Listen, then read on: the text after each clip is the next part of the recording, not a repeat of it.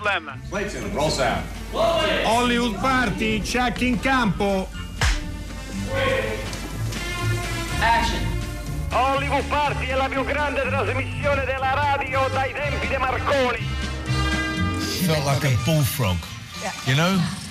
You know, like a bullfrog, or sometimes he's been described as a walrus, like a walrus out on the rock, you know? This unstoppable force. And I built up my neck so I felt like I could take anything. Anyone could punch me, and I just felt like a bulldozer, you know, uh, uh, all day long. Buonasera, un'altra puntata di Hollywood Party in diretta dalla Berlinale, dalla 69esima Berlinale con Alberto Crespi, Dario Zonta e sulla sigla la voce di Christian Bale. Niente, Niente meno. po' di meno. Sebbene perché era qui Christian Bale, lo diciamo comunque più tardi forse, però era qui perché presentava un film che in Italia è uscito da diverse settimane, Sì. una strana, curiosa anomalia della Berlinale perché appunto Vice, un film di cui io e Alberto, ricordo bene, abbiamo dedicato una, una Una bella puntata. con Gianni Riotta al telefono. perché è un film importante, insomma, eh, ha avuto diverse uscite, però evidentemente l'anteprima tedesca eh, è in questi giorni e il festival ha approfittato. L'ha messo fuori concorso, Christian Sì. Bale è venuto e, e più tardi vi facciamo sentire alcune cose che ha detto. Qui diceva, quando gli hanno Eh. chiesto come aveva pensato il personaggio, come si sentiva nei panni di Dick Cheney, ha risposto fa- che si sentiva come una rana toro o anche come un tricheco spiaggiato e diceva che si sentiva forte come un bulldozer. Ecco, queste sono le, le cose che ha detto Christian Bale con il suo pesante e buffo accento britannico che poi nel film diventa un accento americano impeccabile perché Christian Bale è un fenomeno. È impressionante anche in questo film. Ma ne parleremo dopo. Adesso entriamo invece nella cronaca eh, del festival, quella che vi stiamo facendo giorno per giorno, eh, con ospiti, sempre dal vivo, eh, con cinematografie tra le più disparate, eh, lontane anche, con storie eh, diverse e oggi approdiamo in quel del Giappone e lo facciamo con eh, il nostro ospite Kei Chikaura, spero di aver detto bene il suo cognome. Did, Eh, did he pronounce your name well? Good evening. Yes, it's, it's Almost. perfect. Cage Kaura. Ok. Bene, era perfetto. Era detto. quasi Poi l'ha pronunciato in un modo completamente Esatto, diverso. perché sono gentilissimi come sempre. Io dirò ok.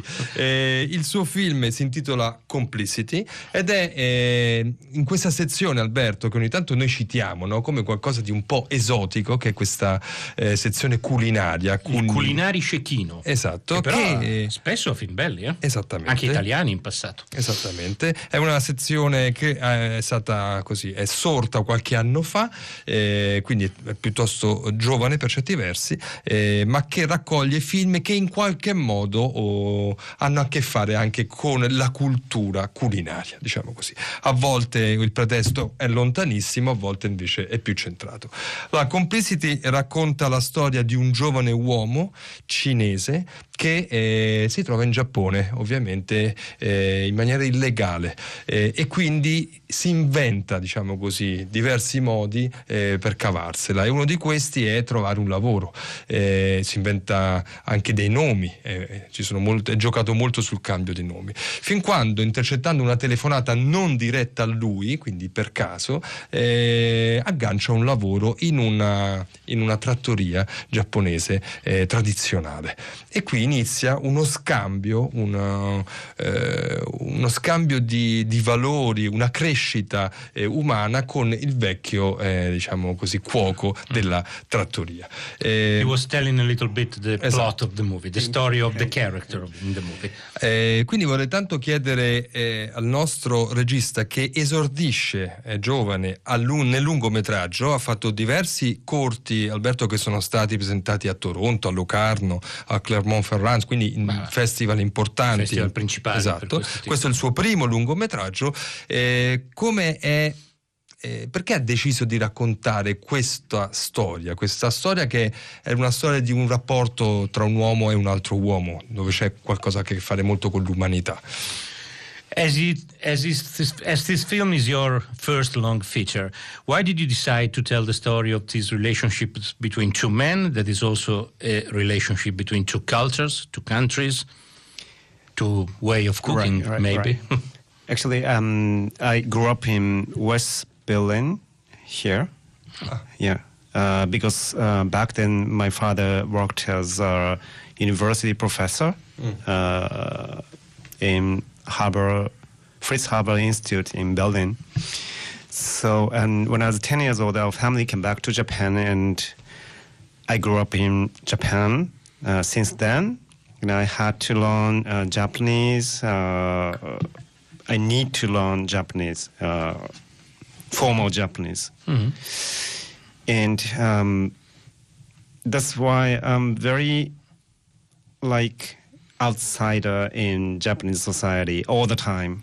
Uh, even after I learned perfectly Japanese, I feel a little bit outsider, not like uh, in the center of the society, but in the edge or marginal uh, existence. So I'm very interested in that kind of people, not in the center, but in uh, marginal existence, marginal on the edge of the society.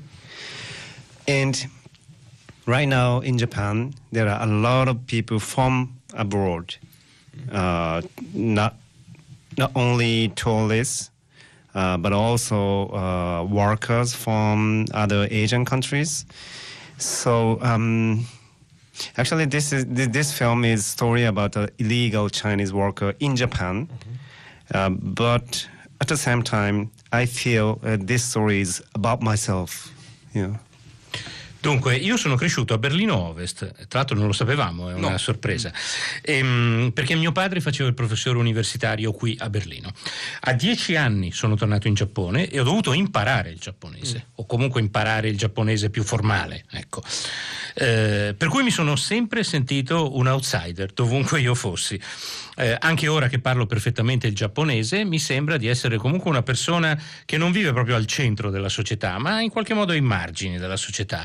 E quindi probabilmente sono in- incuriosito da questo tipo di situazione, da questo tipo di persona, di persone. Tra l'altro ora in Giappone ci sono molti stranieri e non parlo dei turisti, parlo proprio di lavoratori che sono in Giappone provenienti da molti altri paesi asiatici. Per cui sì, il film è una storia su un lavoratore cinese che è illegalmente in Giappone, ma è anche una storia su di me.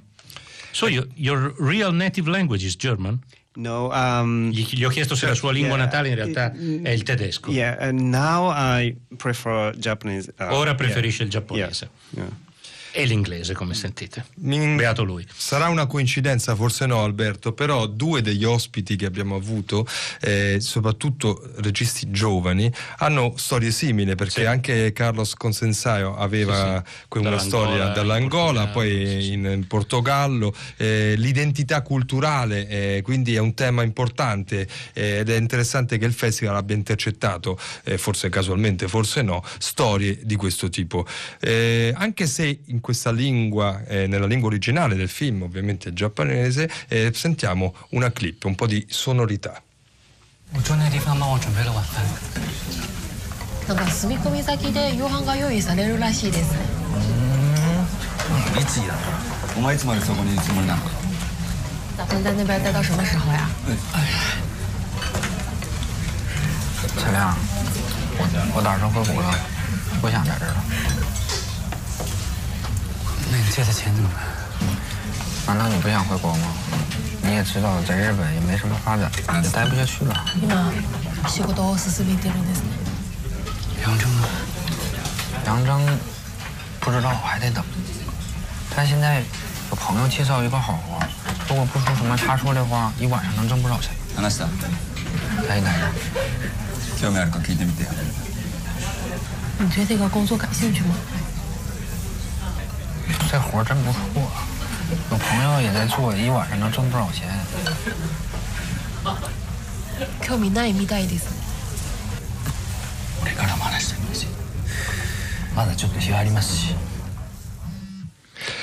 Beh, questo era un frammento del film nella, appunto, nella sua lingua originale e io approfitterei della presenza del regista perché io abbia visto il film, certo però non arrivo a identificare questo dialogo. Che cosa abbiamo ascoltato? Che momento del film è? Così un po' ce lo racconta anche Can you tell us in which moment of the film we were?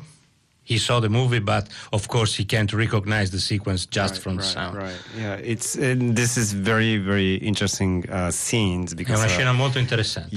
Yeah, thank you. Uh, it's um, there are a lot of um, speaking uh, in Chinese and Japanese and Chinese and Japanese. Um, and one uh, translator, uh, woman uh, translator, uh, tra- she translate uh, main main protagonist for main main protagonist from Chinese to Japanese and Japanese to Chinese. So um, this scene uh, in this scene, um, Japanese mafia mafia uh, ordered him, main protagonist, uh, uh, underground job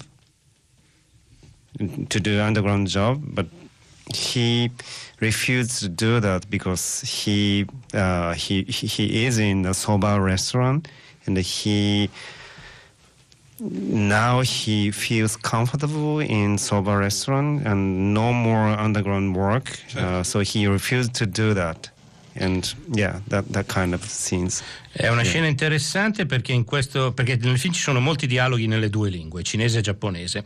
E questa è una scena in cui una traduttrice, donna, traduce per il protagonista la richiesta di un mafioso giapponese che gli offre o gli ordina, per meglio dire, un lavoro clandestino. E lui rifiuta perché ormai ha trovato un lavoro in un ristorante dove si trova bene.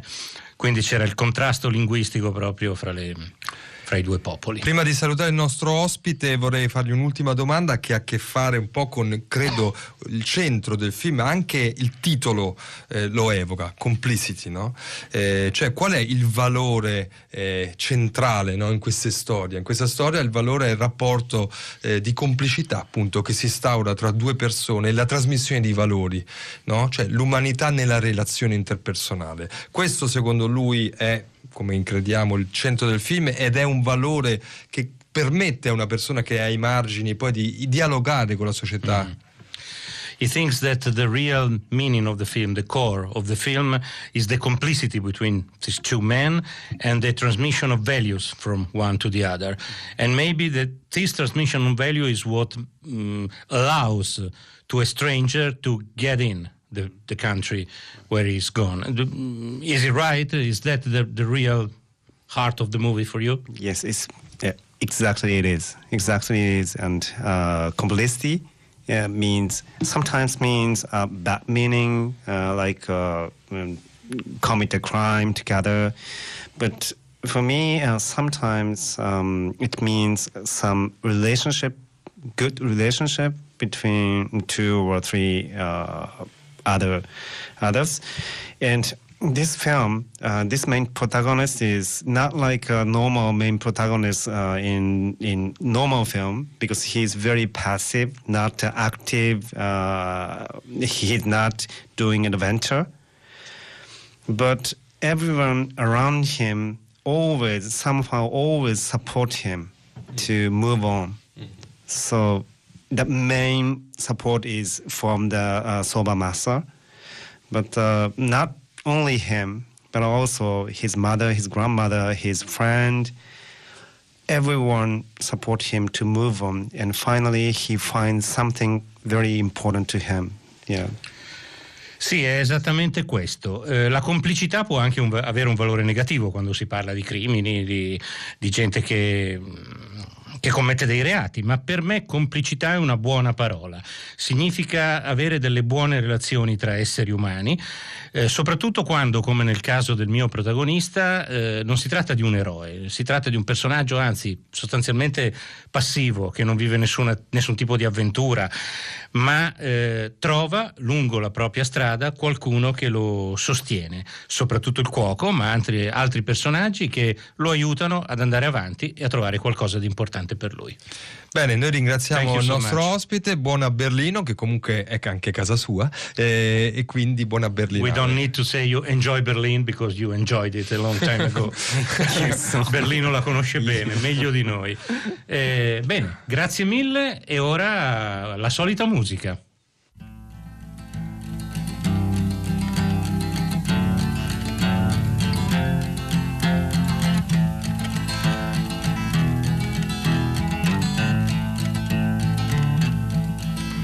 There is a house down in New Orleans. They call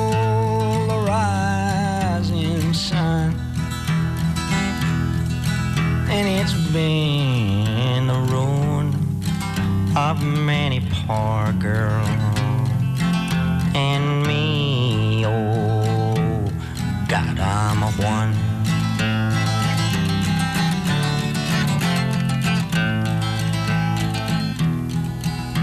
My mother was a tailor.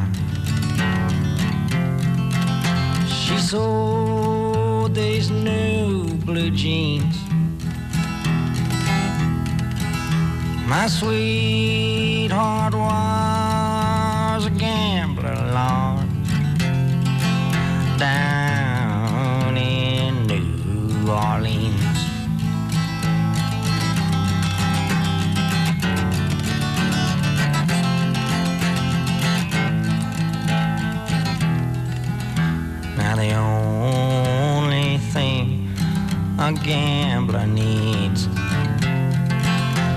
a suitcase and a trunk.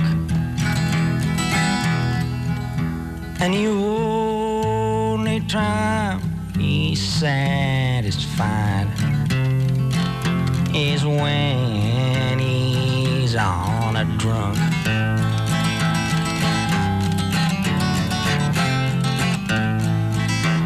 Anche oggi una bella versione di House of the Rising Sun, che è la canzone simbolo di questa edizione di Berlino. Eh sì, ce la stiamo portando avanti 2019. da un po' di giorni. Sì, era nel film, eh, nel film d'apertura, nel film di Leone Scherfig d'apertura e oggi l'abbiamo sentita da Bob Dylan che la incise nel suo primo disco da solista quando aveva 21 anni.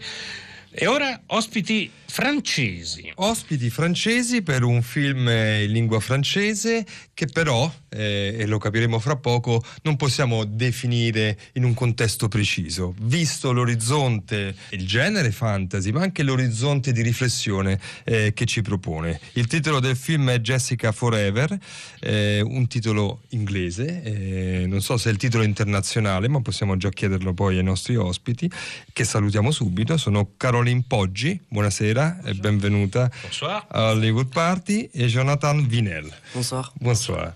Sono eh, i due registi giovani eh, di questo film presentato nella sezione Panorama.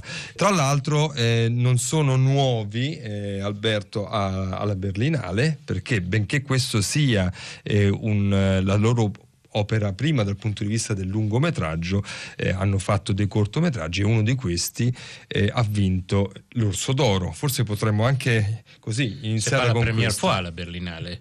Ça, c'est ça, c'est le premier long métrage, mais vous avez gagné un prix avec un court métrage. Ouais, c'est ça. On est venu, euh, c'était en 2014, avec le premier court-métrage qu'on co-réalisait avec Jonathan, qui s'appelait Tant qu'il nous reste des fusils à pompe. Et, euh, et à ce moment-là, on a gagné l'Ours d'Or, voilà. On est revenu deux autres fois avec Notre Héritage et euh, Martin Pleur, voilà, deux autres courts-métrages. C'est la quatrième fois. In realtà è la quarta volta perché sono già venuti con tre cortometraggi, uno dei quali nel 2014 ha appunto vinto l'Orso d'Oro, come tu Dario ricordavi. Bene, questo va dato merito Complimenti. Al festival perché una delle funzioni dei festival eh, credo sia anche quella di, eh, passatemi il termine, allevare registi giovani che crescono quindi all'interno di un percorso festivaliero e poi crescendo appunto accedono alle sezioni più importanti con i loro lavori più lunghi, più importanti come questo Jessica Forever che è un, che è un lavoro ambizioso, un fantasy, quindi un film di genere eh, che racconta la storia di un gruppo di ragazzi, di orfani, eh, che vengono accolti da una giovane donna, il cui nome appunto è Jessica. Eh, questi ragazzi sono dei paria, sono della società, sono dei ragazzi che hanno un passato violento, sono dei ragazzi complicati, eh, che in questa società distopica, no? in questo futuro eh, distopico, tendono a essere eliminati, no? come fossero delle scorie, come fossero un qualcosa di sbagliato che non è conforme a- alla regola appunto sociale di questo futuro. Almeno io così ho immaginato che fosse, ma lo è.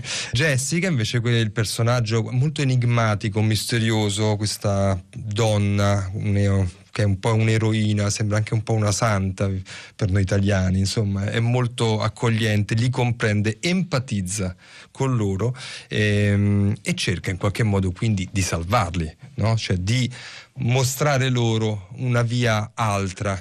Tutto questo difendendosi dagli attacchi che arrivano attraverso dei, eh, dei piccoli elicotteri volanti, diciamo così, eh, degli attacchi di, di, questa società cattiva che li vuole eliminare, che mo- mm. si mostra sostanzialmente, che mostra il suo volto attraverso questa formula. Io ho detto alcune cose, forse non tutte precise. Il a sempre... un peu des choses sur le film, je crois que vous, vous avez bien compris. Spero bene. oui, oui. Perché sì, sempre sì, un po' imbarazzate parlare del film davanti ai registi, però era necessario in questo caso descrivere un po' il film no? per, per, capire di cosa parliamo. La prima domanda è, è, molto semplice, mi sembra che nei vostri lavori ci sia un ragionamento continuo che voi fate intorno ai giovani, no? se è così, perché? Perché sentite la necessità di raccontare sotto diversi elementi questo mondo, questa generazione? Vous avez compris? Mm, non. Il y a un peu une, dans votre travail, il y a toujours euh, une, euh, une, façon de raconter les jeunes, la jeune génération. C'est vrai et si c'est vrai, pourquoi? Je crois que c'est parce qu'on est euh, déjà on est jeune, on a commencé toujours à faire des films avec des choses qu'on avait connues. Je pense qu'on est tous nos films partent de d'un état du monde qu'on a connu étant jeune. Je pense que quand on est voilà, quand on est enfant, on est assez protégé du monde. On ne sait pas encore comment ça va être. On se dit que ça va être génial la vie d'adulte, qu'on va être heureux et tout. Et en fait, quand on commence à grandir, à découvrir comment ça va être, je pense qu'on est hyper euh, triste et on, se prend en pleine face la violence du monde. Et je pense que dans tous nos films, tout ce qui est le point commun de tous les personnages qui habitent nos films, c'est qu'ils cherchent tous à se créer une place, un cocon à eux dans le monde parce qu'ils trouvent pas la bonne façon d'être au monde et quelque chose qui leur parle et qui leur plaît. Et je pense que nos film vient vraiment de là. C'est une idée de si, y a pas, si on n'a pas de place dans le monde, bah, c'est pas grave, on va se la construire, on va se la faire euh, nous-mêmes.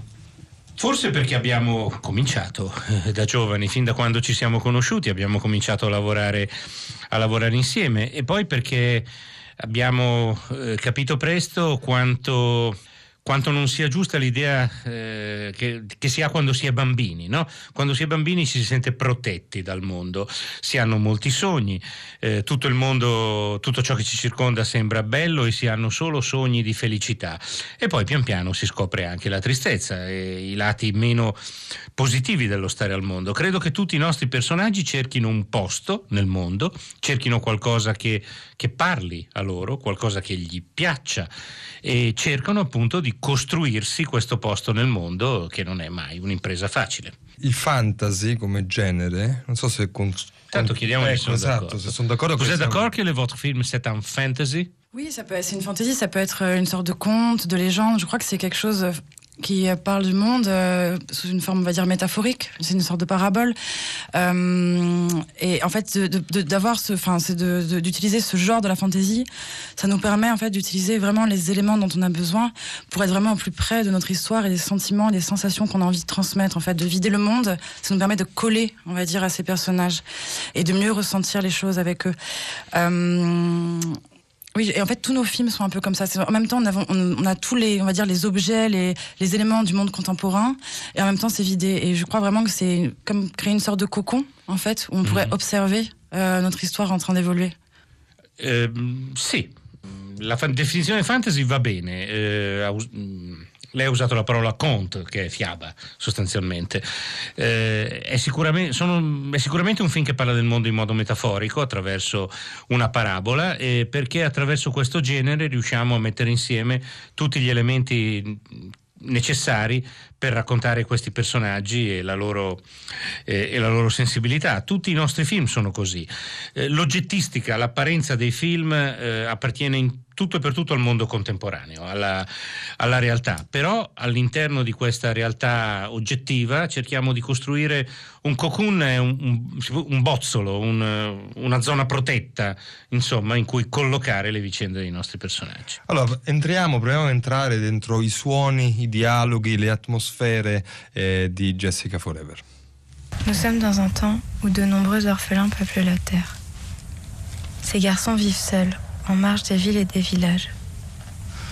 Ils n'hésitent pas à voler et tuer pour subvenir à leurs besoins. le monde souhaite leur mort. Les forces spéciales sont chargées de les détruire et les orphelins sont tués un à un. Seule une jeune femme se dresse contre cette destinée. Elle s'est donnée pour mission de recueillir ces orphelins et de les protéger d'une mort certaine. Elle s'appelle Jessica. Moi, c'est Jessica. Comment tu t'appelles Kevin. Je m'appelle Trésor. Je m'appelle Sacha. Questo è un segmento del film, proprio l'inizio, nella quale sostanzialmente si danno gli elementi, no? E si circoscrive la storia, si spiega anche chi sono questi ragazzi, perché vengono cercati e da cosa fuggono. E la voce off ci guida eh, dentro anche l, l, questo personaggio che è la protagonista Jessica appunto. E a un certo punto nel film c'è anche un passaggio della colonna sonora famosa di Arancia Meccanica di Stanley Kubrick il cui titolo Alberto che è il Kubrickiano per Eh, eccellenza. è il brano che apre Arancia Sì, Meccanica e se non ricordo male si, si chiama Music for the Funeral of Queen Mary di Henry Purcell, che è Quindi- un grande compositore inglese di 6-700, mm, sbaglio di sicuro e adesso qualcuno mi, mi rimbrotterà. Ma il bello è questo. Eh, quindi, mh, insomma, volevamo un po' chiedervi, non credo che l'abbiate messo a caso, eh, il riferimento ad Arancia Meccanica che racconta anche lì una società distopica. E che eh, anch'esso una fiaba. e che è una fiaba ed è, è un film che racconta anche eh, un gruppo di giovani attraversati dalla violenza, ecco appunto perché avete citato Kubrick. Pourquoi Parcel et pourquoi euh, Clockwork Orange Alors en fait, au risque de vous décevoir, ça s'est fait assez naturellement dans le sens où c'est nous on arrive en montage, on a des grands dossiers de musique euh, qu'on aime vraiment. Et, euh, et du coup, on l'a essayé sur cette scène. Euh, moi, je me souvenais très bien que c'était la, la, la, la musique de Kubrick. Jonathan s'en souvenait plus. Et on avait vraiment, au début, on s'est posé la question est-ce qu'on doit l'utiliser ou pas Parce que c'est tellement une musique qui représente euh, Orange Mécanique que c'est des musiques très fortes qui, sont presque indissociables du film maintenant. Et finalement, on l'a gardé parce que la musique fonctionnait. Mais il y a vraiment, il n'y avait pas de lien avec euh, Orange Mécanique. Voilà, c'est des choses qui se font naturellement. Ça marche, ça passe, ça casse, l'émotion elle passe. Et voilà. C'est très simple. Non vorrei deludervi, ma al momento di andare al montaggio avevamo tanti pezzi musicali che ci piacevano e che li abbiamo provati, no? come si fa spesso al Sì. montaggio. E abbiamo provato questo, ci stava bene, ma ci siamo chiesti ma lo usiamo oppure no? Perché è molto rappresentativo. È chiaro che uno sente questo attacco e pensa ad arancia meccanica. Alla fine l'abbiamo tenuta perché ci piaceva, però non crediamo che ci sia un legame profondo con, eh, con i film di Kubrick. Però un legame c'è, insomma, io almeno ce l'ho trovato, quindi se io l'ho trovato vuol dire che c'è. Questo per essere così minimamente eh, sillogistici, per usare un sillogismo. Eh, vorrei chiedere come lavorate, eh, siete in due?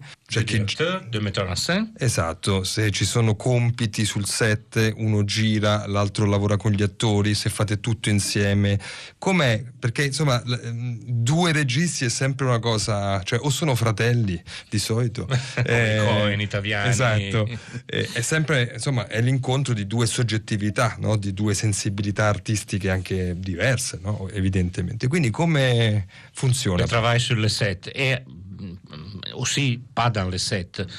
Euh, quand vous écrivez, quand vous montez, quand vous partagez le travail.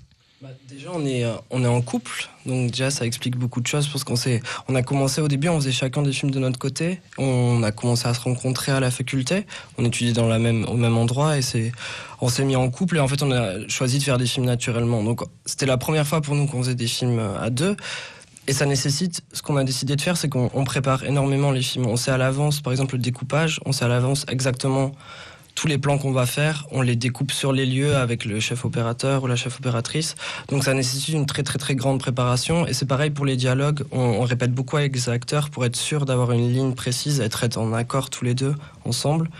Donc il n'y a pas vraiment plus un qui, qui fait par exemple les acteurs et plus l'autre qui se consacre à l'image. On est vraiment...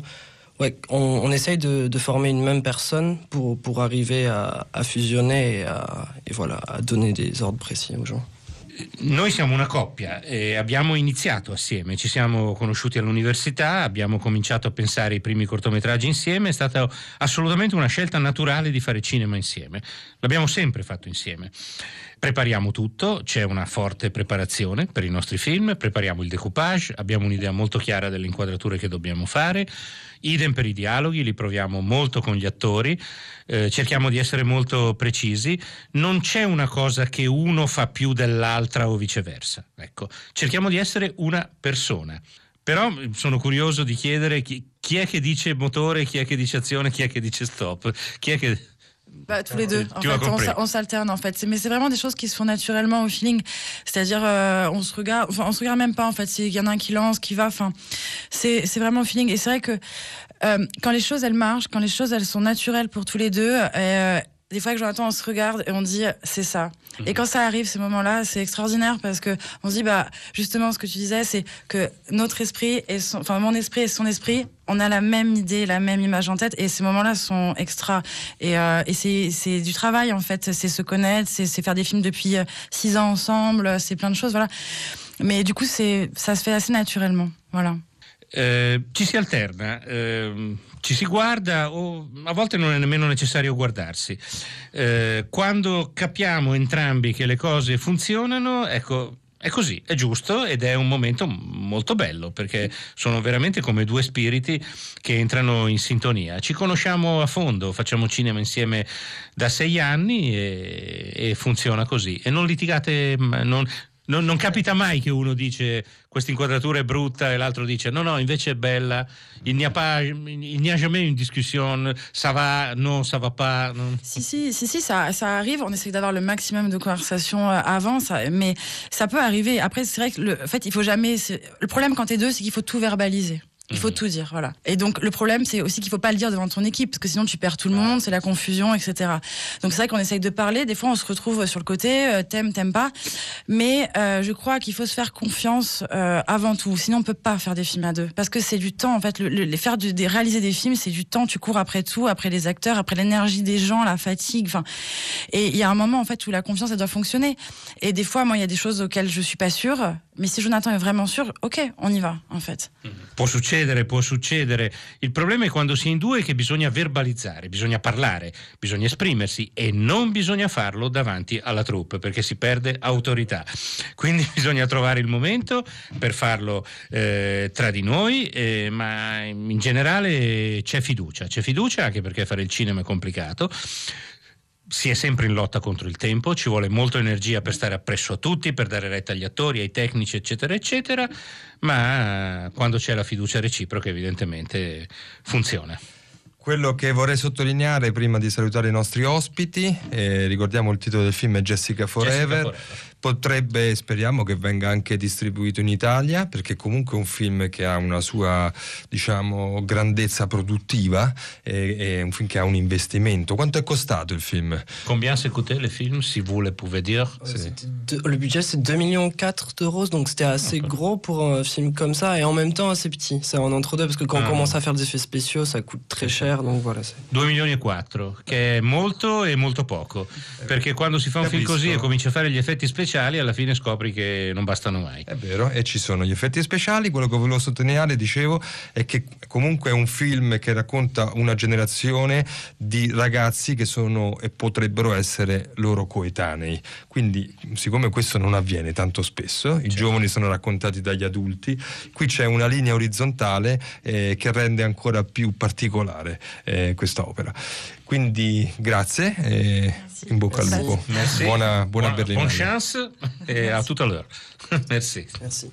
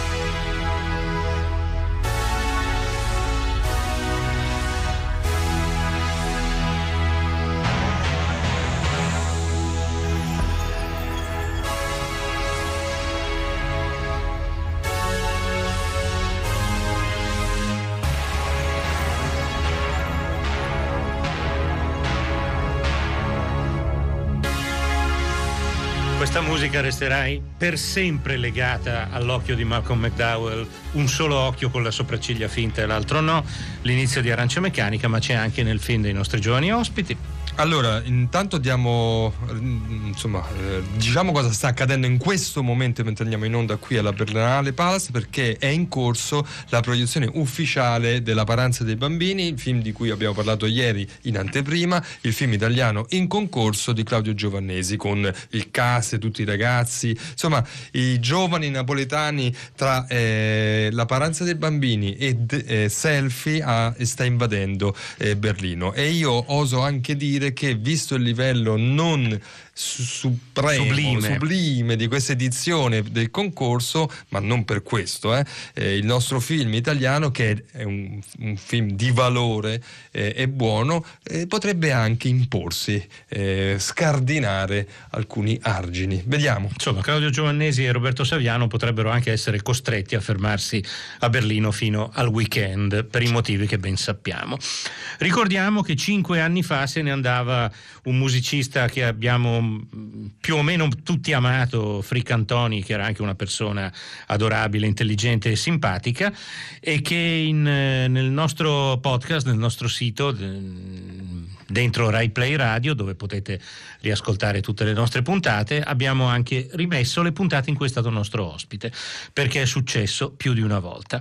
E ora diamo la parola a un attore che invece probabilmente ritroveremo la sera degli Oscar, Eh sì. perché Christian Bale è uno dei favoriti per la sua, devo dire, eh, spericolata, mirabolante interpretazione di Dick Cheney, del vicepresidente degli Stati Uniti Dick Cheney, in Vice, film che come giustamente ricordavi Dario abbiamo già esaminato, Hollywood Party, ma in quel caso non avevamo le voci dei protagonisti, avere Christian Bale qui a Berlino ci sembra una buona occasione per dargli la parola e per sentire un po' eh, intanto come si è avvicinato a questo personaggio, cosa ha pensato quando Adam McKay gli ha chiesto di interpretare un uomo completamente diverso da lui. Well, first off, was just going, what, Adam? You want me to play Cheney? You know, because you don't, really think. Well, I hope you don't think Christian Bale Cheney. That, that, I'd be more disturbed. Allora, la prima cosa che gli ho detto, Adam, ma veramente vuoi che io interpreti Dick Cheney? Eh, e lui, ma non, non penso certo che gli assomigli, stai tranquillo, sarebbe anche una cosa lievemente disturbante, ma non, non ho- non penso assolutamente che la gente possa identificarti con Dick Cheney. Ma il tema è un altro, pensa alla visione politica di quest'uomo, pensa alle cose che ha fatto. A quel punto, dice Christian Bale, ho chiesto un po' di tempo per leggere, per fare delle ricerche, per aumentare di peso, per provare il trucco e le protesi con cui avrei dovuto recitare, vedere se riuscivo a entrarci dentro. E a questo punto devo dire mi è arrivato tutto su un piatto d'argento. Prima questa incredibile sceneggiatura, poi la troupe, tutto l'insieme del film che mi ha convinto. Mi hanno convinto delle cose secondo me molto belle come il simbolismo della pesca, lui che va a pesca e che prende all'amo tutti quelli che vuole anche nella vita. E poi è bello come attore avere delle sfide, fare cose che sembrano impossibili.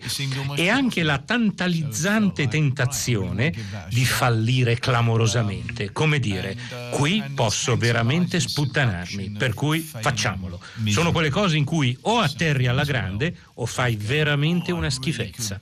Bugger that up. So that, that let's let's do it in that case and, and see how we turn out. You know, it's always that fine line of it really landing well or it just being bloody awful. Io voglio te come vice. Tu mi risolvi il problema? No. Sono a capo di una grande azienda. Ho già fatto il segretario della difesa. Ho fatto il capo di gabinetto. Eh, La vicepresidenza è più che altro un posto simbolico. Certo, certo. Capisco che non è una cosa a- attraente per te. Tuttavia, la vicepresidenza è anche definita dal presidente. E se arrivassimo a un accordo diverso? Ah, continua. Ti ascolto. Io sento che tu sei un leader cinetico. Tu prendi decisioni basate sull'istinto. È vero, me lo dicono sempre. Sì, sì, molto diverso. Molto diverso da. da tuo padre. In quel senso. Allora, forse io posso gestire le questioni un po' più banali, vigilare sulla burocrazia, sul settore militare, eh, energia, eh, politica estera. Mi piace molto.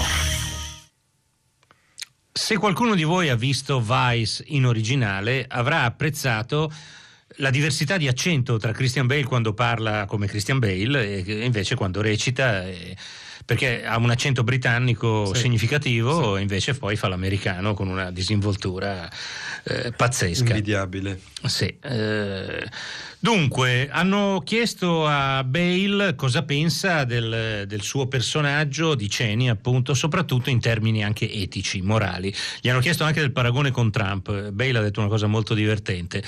Ha detto: Cheney amava il potere del silenzio. Che mi sembra una cosa di cui non possiamo accusare Donald Trump. Non di questo, almeno. Effettivamente, una cosa carina. Comunque lui è capace di fare anche il signor Trump, cioè nel senso che... No, no, ma gli hanno proprio detto, ma adesso Eh. si sente pronto a fare anche Trump e lui si è messo a ridere. Insomma, ma, insomma, Vedremo. Forse Christian Bale può fare veramente qualunque cosa. Ma sul fatto che fosse un politico così cinico e invece pare, dicono, eh, si vede anche nel film, un padre e un marito affettuosissimo, ecco che cosa ci dice di nuovo Christian Bale. Yeah, yeah. Uh, uh, you know, by by many accounts, you know, he was he was a very um, devoted father, he Sì, secondo molte testimonianze, Cheney è un padre affettuoso e un marito irreprensibile. È sicuramente la moglie Lynn che gli ha dato una marcia in più, che lo ha spinto ad andare all'università, a venire fuori da questa piccola comunità dove viveva, anche dai guai che aveva avuto da ragazzo. Tanto che negli USA circolava una battuta, che chiunque avesse sposato Lynn sarebbe diventato vicepresidente degli Stati Uniti. Probabilmente senza la moglie sarebbe rimasto un uomo qualsiasi del Wyoming, tra l'altro proveniente da una famiglia di democratici, con uno status sociale banale e modesto. E senza Lynn, eh, sì, forse non avremmo avuto la guerra in Iraq. Cheney è un uomo pieno di contraddizioni, ha un forte istinto paterno e una terrificante crudeltà politica. Dice sempre eh, che non ha nessun rimorso, che rifarebbe tutto quello che ha fatto in un minuto, senza esitare. Non ritratta nulla di ciò che ha fatto. Per esempio l'insistenza sul fatto che la famosa pistola fumante delle armi di distruzione di massa in Iraq era una bufala. Lui dice, e allora che importa se non era vero? In un certo senso non è un ipocrita. Per questo è affascinante. Io continu- continuavo e continuo a chiedermi, ma lo visiteranno dei demoni la notte? O dorme tranquillo? Lui dice di sì. Io non ci credo. Come fai a dormire bene dopo aver trascinato la gente in una guerra così immorale e al tempo stesso essere un bravo papà? Bah. Sono proprio queste contraddizioni che volevamo raccontare e mostrare che al mondo esistono mostri di tutti i tipi, di tutte le grandezze e di tutte le forme. E ragionare sul fatto paradossale che allora in America sembrava di essere in ottime mani e molta gente ci ha creduto. Volevamo anche far riflettere su questo. Ma credetemi, se potessi avrei un sacco di domande da fare a quest'uomo. Uh, endlessly fascinating, and, and, and, and the thing that I kept on always asking myself was, well, uh, you know, do, do the demons come to him at night time? Um, you know, he claims not, but can that really be true? Can anybody truly, you know, sleep well after having done, you know, what, what he did, leading people into a grossly unethical war, um, and, and yet still be a good dad, right? So, but that was very much what we wanted to portray. Uh, Due volte. Due volte! Ti devo tirare fuori di galera come un barbone puzzolente. Mi dispiace, Lynn. Cosa? Che cosa hai detto? Mi dispiace, Lynn. Ti dispiace. Non chiamarmi Linny. Ti dispiace. Una volta. E mi dispiace. Due volte mi fa pensare che ho scelto l'uomo sbagliato. Ti sei già fatto cacciare da Yale per le sbronze e per le risse. E ora ti basta essere sbronzo e mettere cavi elettrici. Vivremo in una roulotte e faremo dieci figli. È questo il piano? Ne possiamo parlare dopo. Noi invece ne parliamo ora perché puzzi di vomito e di rum scadente. A Dick va un caffè? Cosa? Mamma, vattene! Vattene! A Dick va un caffè, Cristo santo. Allora, ecco il mio piano. Senti. O tu ti rimetti davvero in piedi e tieni la schiena dritta. Dunque, abbiamo sfumato un'altra, una seconda clip di Vice in cui c'è appunto il personaggio di Lynn interpretato da Amy Adams con la nostra sigla e facciamo rapidamente i saluti. La trasmissione è stata realizzata a Roma da Francesca Levi, Maddalena Agnisci, Massimiliano Bonomo, Alessandro Boschi e Erika Favaro. Qui a Berlino ci ha mandato in onda Dorin Luther, che ringrazio per conto di tutta Radio Berlin Brandeburg. Avevamo come ospiti Kei Chikaura, Caroline Poggi, Jo- Jonathan Vinel, abbiamo sentito la voce di Christian Bale, noi eravamo e siamo e saremo Alberto Crespi e Dario Ciao, a domani.